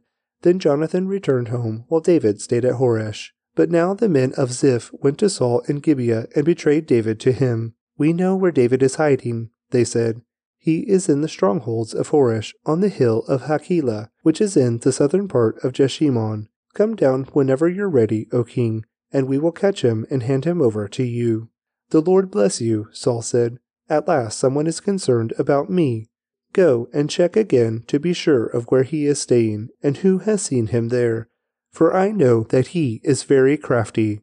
Discover his hiding places and come back when you are sure. Then I'll go with you, and if he is in the area at all, I'll track him down, even if I have to search every hiding place in Judah. So the men of Ziph returned home ahead of Saul. Meanwhile, David and his men had moved into the wilderness of Maon in the Arabah valley south of Jeshimon. When David heard that Saul and his men were searching for him, he went even farther into the wilderness to the great rock, and he remained there in the wilderness of Maon. But Saul kept after him in the wilderness. Saul and David were now on opposite sides of a mountain. Just as Saul and his men began to close in on David and his men, an urgent message reached Saul that the Philistines were raiding Israel again, so Saul quit chasing David and returned to fight the Philistines. Ever since that time, the place where David was camped has been called the Rock of Escape. David then went to live in the strongholds of En Gedi. 1 Samuel 24 After Saul returned from fighting the Philistines, he was told that David had gone into the wilderness of En Gedi. So Saul chose 3,000 elite troops from all Israel and went to search for David and his men near the rocks of the wild goats. At the place where the road passes some sheepfolds, Saul went into a cave to relieve himself. But as it happened, David and his men were hiding farther back in that very cave. Now is your opportunity, David's men whispered to him. Today the Lord is telling you, I will certainly put your enemy into your power to do with as you wish. So David crept forward and cut off a piece of the hem of Saul's robe. But then David's conscience began bothering him because he had cut Saul's robe. He said to his men, The Lord forbid that I should do this to my lord the king. I shouldn't attack the Lord's anointed one, for the Lord himself has chosen him. So David restrained his men and did not let them kill Saul. After Saul had left the cave and gone on his way, David came out and shouted after him, My lord the king. And when Saul looked around, David bowed low before him. Then he shouted to Saul, Why do you listen to the people who say I am trying to harm you? This very day you can see with your own eyes it isn't true. For the Lord placed you at my mercy back there in the cave. Some of my men told me to kill you, but I spared you, for I said, I will never harm the king. He is the Lord's anointed one. Look, my father, at what I have in my hand. It is a piece of the hem of your robe. I cut it off but I didn't kill you. This proves that I am not trying to harm you, and that I have not sinned against you, even though you have been hunting for me to kill me. May the Lord judge between us. Perhaps the Lord will punish you for what you are trying to do to me, but I will never harm you. As that old proverb says, from evil people comes evil deeds. So you can be sure I will never harm you. Who is the king of Israel trying to catch anyway? Should he spend his time chasing one who is as worthless as a dead dog or a single flea? May the Lord therefore judge which one of us is right and punish the guilty one. He is my advocate, and he will rescue me from your power. When David had finished speaking, Saul called back, Is that really you, my son David? Then he began to cry, and he said to David, You are a better man than I am, for you have repaid me good for evil. Yes, you have been amazingly kind to me today. For when the Lord put me in a place where you could have killed me, you didn't do it. Who else would let his enemy get away when he had him in his power? May the Lord reward you well for the kindness you have shown me today. And now I realize that you are surely going to be king, and that the kingdom of Israel will flourish under your rule. Now swear to me by the Lord that when this happens, you will not kill my family and destroy my line of descendants. So David promised this to Saul with an oath. Then Saul went home, but David and his men went back to their stronghold. 1 Samuel 25 Now Samuel died, and all Israel gathered for his funeral. They buried him at his house in Ramah. Then David moved down to the wilderness of Maon. There was a wealthy man from Maon who owned property near the town of Carmel. He had 3,000 sheep and 1,000 goats, and it was sheep shearing time. This man's name was Nabal, and his wife Abigail was a sensible and beautiful woman. But Nabal, a descendant of Caleb, was crude and mean in all his dealings. When David heard that Nabal was shearing his sheep, he sent ten of his young men to Carmel with this message for Nabal Peace and prosperity to you, your family, and everything you own. I am told that it is sheep shearing time. While your shepherds stayed among us near Carmel, we never harmed them, and nothing was ever stolen from them. Ask your own men, and they will tell you this is true. So would you be kind to us, since we have come at a time of celebration? Please share any provisions you might have on hand with us and with your friend David. David's young men gave this message to Nabal in David's name, and they waited for a reply. Who is this fellow David? Nabal sneered to the young men. Who does this son of Jesse think he is? There are lots of servants these days who run away from their masters. Should I take my bread and my water and my meat that I've slaughtered for my shearers and give it to a band of outlaws who come from who knows where? So David's young men returned and told him what Nabal had said. Get your swords, was David's reply as he strapped on his own. Then 400 men started off with David, and 200 remained behind to guard their equipment. Meanwhile, one of Nabal's servants went to Abigail and told her, David sent messengers from the wilderness to greet our master, but he screamed insults at them. These men have been very good to us, and we never suffered any harm from them. Nothing was stolen from us the whole time they were with us. In fact, day and night they were like a wall of protection to us and the sheep. You need to know this and figure out what to do, for there is going to be trouble for our master and his whole family. He's so ill tempered that no one can even talk to him. Abigail wasted no time. She quickly gathered two hundred loaves of bread, two wineskins full of wine, five sheep that had been slaughtered, nearly a bushel of roasted grain, 100 clusters of raisins, and 200 fig cakes. She packed them on donkeys and said to her servants, Go on ahead, I will follow you shortly. But she didn't tell her husband Nabal what she was doing. As she was riding her donkey into a mountain ravine, she saw David and his men coming toward her. David had just been saying, A lot of good it did to help this fellow. We protected his flocks in the wilderness, and nothing he owned was lost or stolen but he has repaid me evil for good. May God strike me and kill me if even one man of his household is still alive tomorrow morning. When Abigail saw David, she quickly got off her donkey and bowed low before him. She fell at his feet and said, I accept all blame in this matter, my lord. Please listen to what I have to say. I know Nabal is a wicked and ill tempered man. Please don't pay any attention to him. He is a fool, just as his name suggests. But I never even saw the young men you sent. Now, my lord, as surely as the Lord lives, and you yourself live, since the Lord has kept you from murdering and taking vengeance into your own hands, let all your enemies and those who try to harm you be as cursed as Nabal is. And here is a present that I, your servant, have brought to you and your young men. Please forgive me if I have offended you in any way. The Lord will surely reward you with a lasting dynasty for you are fighting the Lord's battles, and you have not done wrong throughout your entire life. Even when you are chased by those who seek to kill you, your life is safe in the care of the Lord your God, secure in his treasure pouch.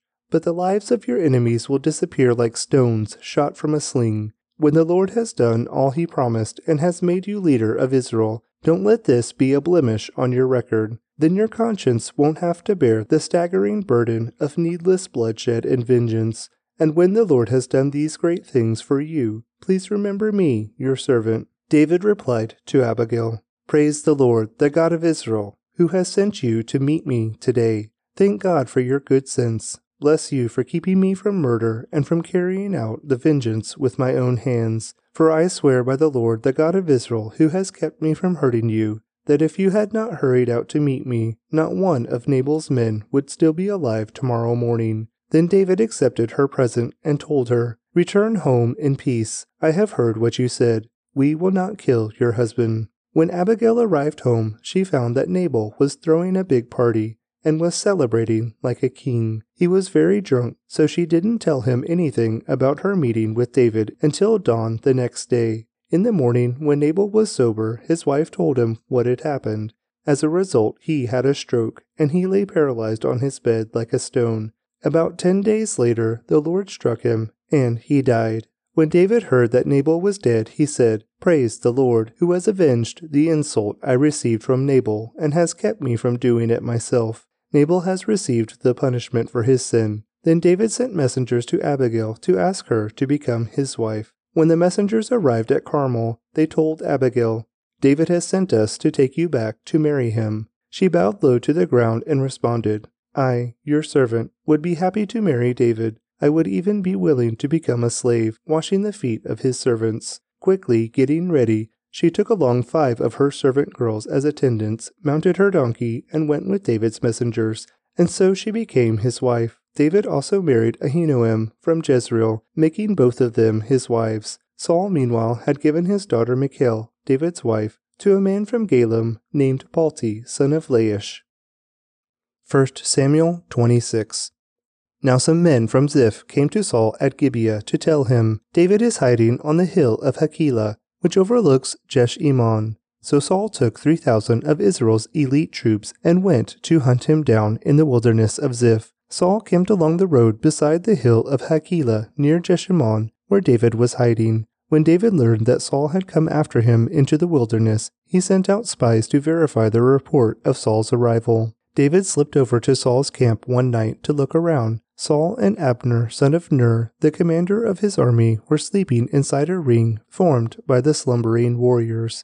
Who will volunteer to go in there with me? David asked Ahimelech the Hittite and Abishai, son of Zeruiah, Joab's brother. I'll go with you, Abishai replied. So David and Abishai went right into Saul's camp and found him asleep, with his spear stuck in the ground beside his head. Abner and the soldiers were lying asleep around him. God has surely handed your enemy over to you this time, Abishai whispered to David. Let me pin him to the ground with one thrust of the spear. I won't need to strike twice. No, David said.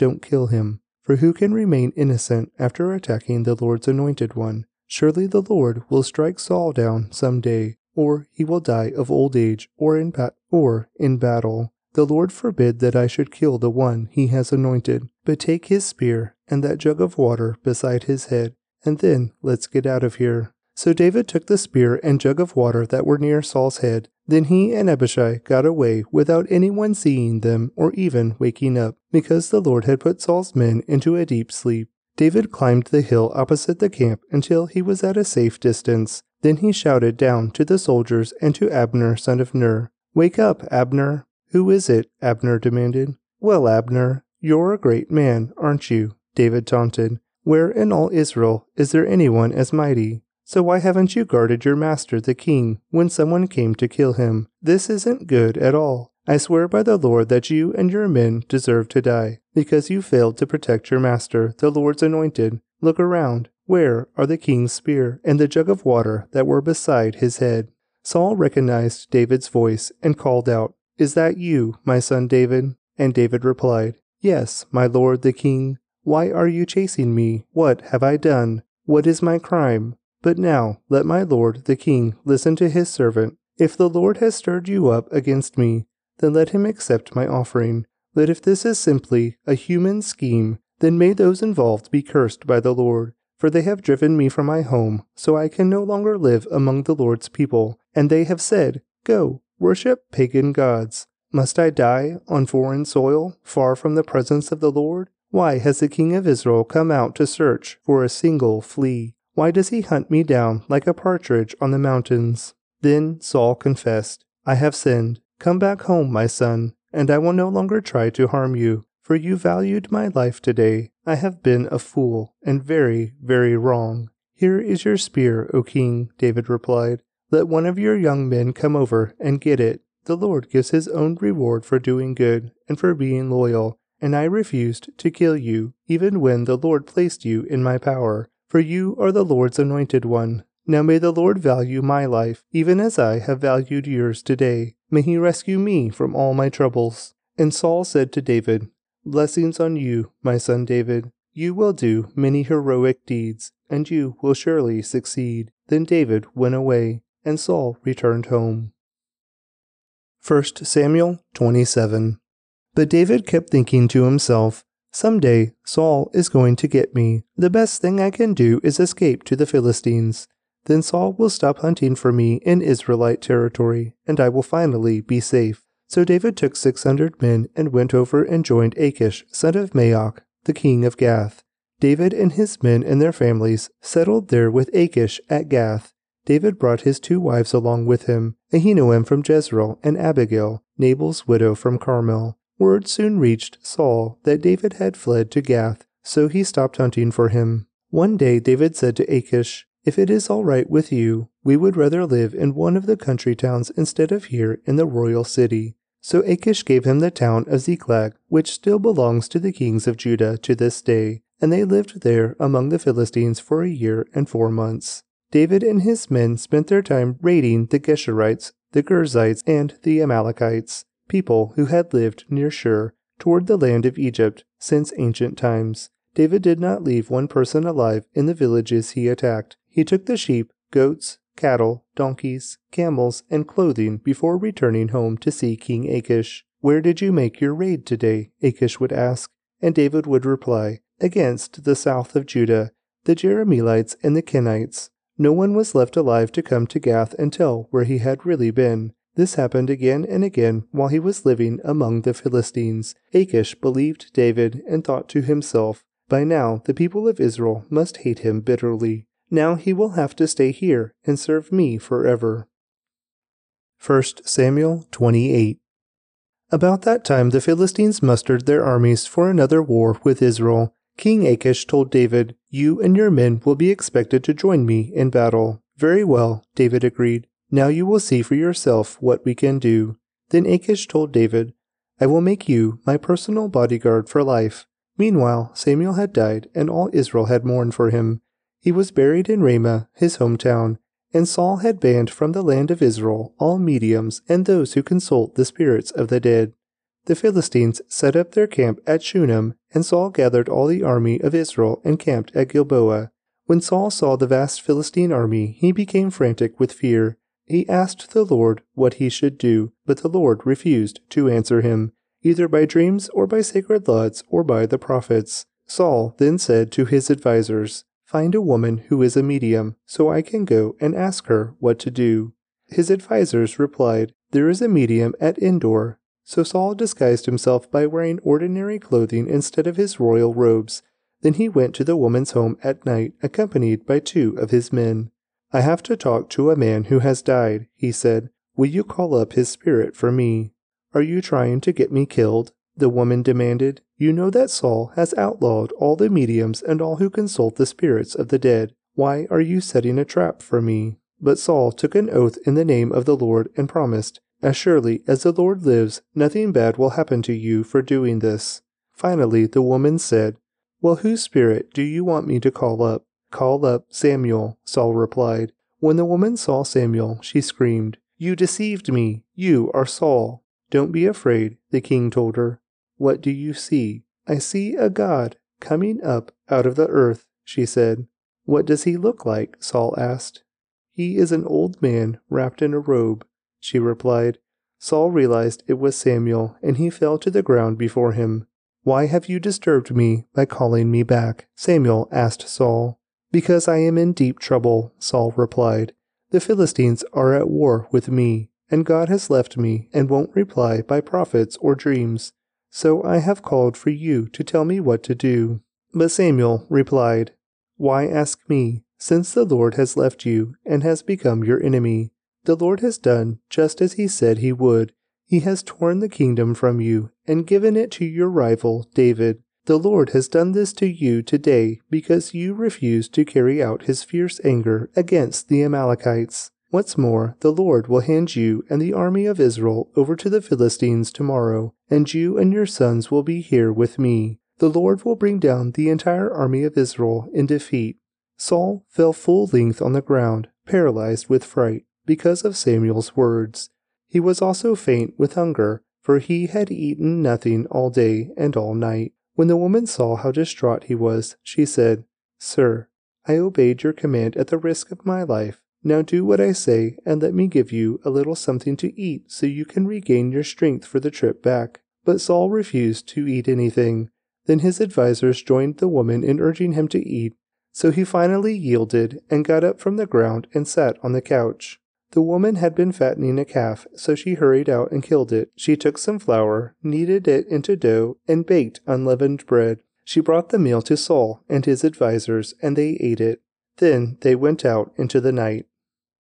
1 Samuel 29 The entire Philistine army now mobilized at Aphek, and the Israelites camped at the spring in Jezreel. As the Philistine rulers were leading out their troops in groups of hundreds and thousands, David and his men marched at the rear with King Achish. But the Philistine commanders demanded, What are these Hebrews doing here? And Achish told him, This is David, the servant of King Saul of Israel. He's been with me for years, and I've never found a single fault in him from the day he arrived until today. But the Philistine commanders were angry. Send him back to the town you've given him, they demanded. He can't go into battle with us. What if he turns against us in battle and becomes our adversary? Is there any better way for him to reconcile himself with his master than by handing our heads over to him? Isn't this the same David about whom the women of Israel sing in their dances? Saul has killed his thousands, and David his ten thousands. So Achish finally summoned David and said to him, I swear by the Lord that you have been a trustworthy ally.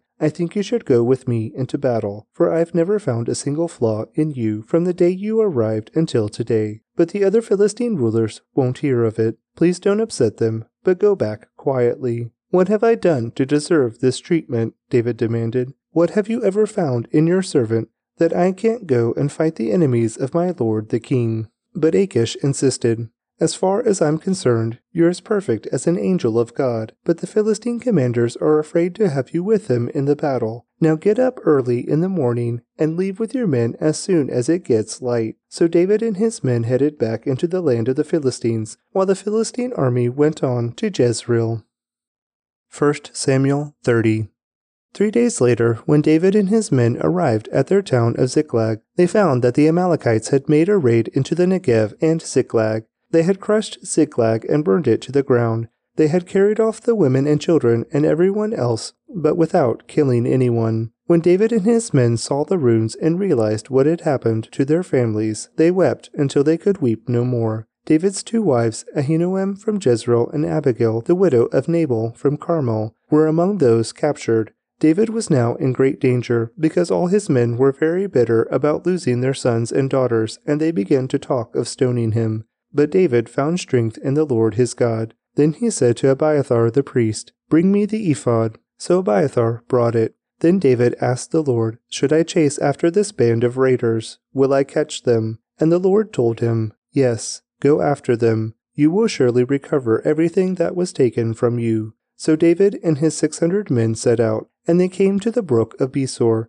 But two hundred of the men were too exhausted to cross the brook, so David continued the pursuit with four hundred men. Along the way they found an Egyptian man in the field and brought him to David. They gave him some bread to eat and water to drink. They also gave him part of a fig cake and two clusters of raisins, for he hadn't had anything to eat or drink for three days and nights. Before long his strength returned. To whom do you belong, and where do you come from? David asked him. I am an Egyptian, the slave of an Amalekite, he replied. My master abandoned me three days ago because I was sick. We were on our way back from raiding the Kerethites in the Negev, the territory of Judah, and the land of Caleb, and we had just burned Ziklag. Will you lead me to this band of raiders? David asked. The young man replied, If you take an oath in God's name that you will not kill me or give me back to my master, then I will guide you to them. So he led David to them, and they found the Amalekites spread out across the fields, eating and drinking and dancing with joy because of the vast amount of plunder they had taken from the Philistines and the land of Judah. David and his men rushed in among them and slaughtered them throughout that night and the entire next day until evening. None of the Amalekites escaped except 400 young men who fled on camels. David got back everything the Amalekites had taken, and he rescued his two wives. Nothing was missing, small or great, son or daughter, nor anything else that had been taken. David brought everything back. He also recovered all the flocks and herds, and his men drove them ahead of the other livestock. This plunder belongs to David, they said. Then David returned to the brook Besor and met up with the two hundred men who had been left behind because they were too exhausted to go with him. They went out to meet David and his men, and David greeted them joyfully. But some evil troublemakers among David's men said, They didn't go with us, so they can't have any of the plunder we recovered. Give them their wives and children, and tell them to be gone. But David said, No, my brothers, don't be selfish with what the Lord has given us. He has kept us safe and helped us defeat the band of raiders that attacked us. Who will listen when you talk like this? We share and share alike, those who go to battle and those who guard the equipment. From then on, David made this a decree and regulation for Israel, and it is still followed today. When he arrived at Ziklag, David sent part of the plunder to the elders of Judah who were his friends. Here is a present for you, taken from the Lord's enemies, he said. The gifts were sent to the people of the following towns David had visited Bethel, Ramoth Negev, Aroer, Siphmoth, Eshtemoa, Racal, the towns of the Jerahmeelites, the towns of the Kenites, Hormah, Bor Ashan, Athach, Hebron, and all the other places David and his men had visited. 1 Samuel 31 Now the Philistines attacked Israel, and the men of Israel fled before them. Many were slaughtered on the slopes of Mount Gilboa. The Philistines closed in on Saul and his sons, and they killed three of his sons, Jonathan, Abinadab, and Malkishua. The fighting grew very fierce around Saul, and the Philistine archers caught up with him and wounded him severely. Saul groaned to his armor bearer, Take your sword and kill me, before these pagan Philistines come to run me through and taunt and torture me. But his armor bearer was afraid and would not do it. So Saul took his own sword and fell on it. When his armor bearer realized that Saul was dead, he fell on his own sword and died beside the king. So Saul, his three sons, his armor bearer, and his troops all died together that same day. When the Israelites on the other side of the Jezreel valley and beyond the Jordan saw that the Israelite army had fled, and that Saul and his sons were dead, they abandoned their towns and fled. So the Philistines moved in and occupied their towns. The next day, when the Philistines went out to strip the dead, they found the bodies of Saul and his three sons on Mount Gilboa. So they cut off Saul's head and stripped off his armor. Then they proclaimed the good news of Saul's death in their pagan temple, and to the people throughout the land of Philistia. They placed his armor in the temple of the Ashtoreths, and they fastened his body to the wall of the city of Beth Shan. But when the people of Jabesh Gilead heard what the Philistines had done to Saul, all their mighty warriors traveled through the night to Bethshan, and took the bodies of Saul and his sons down from the wall. They brought them to Jabesh, where they burned the bodies. Then they took their bones and buried them beneath the tamarisk tree at Jabesh, and they fasted for seven days.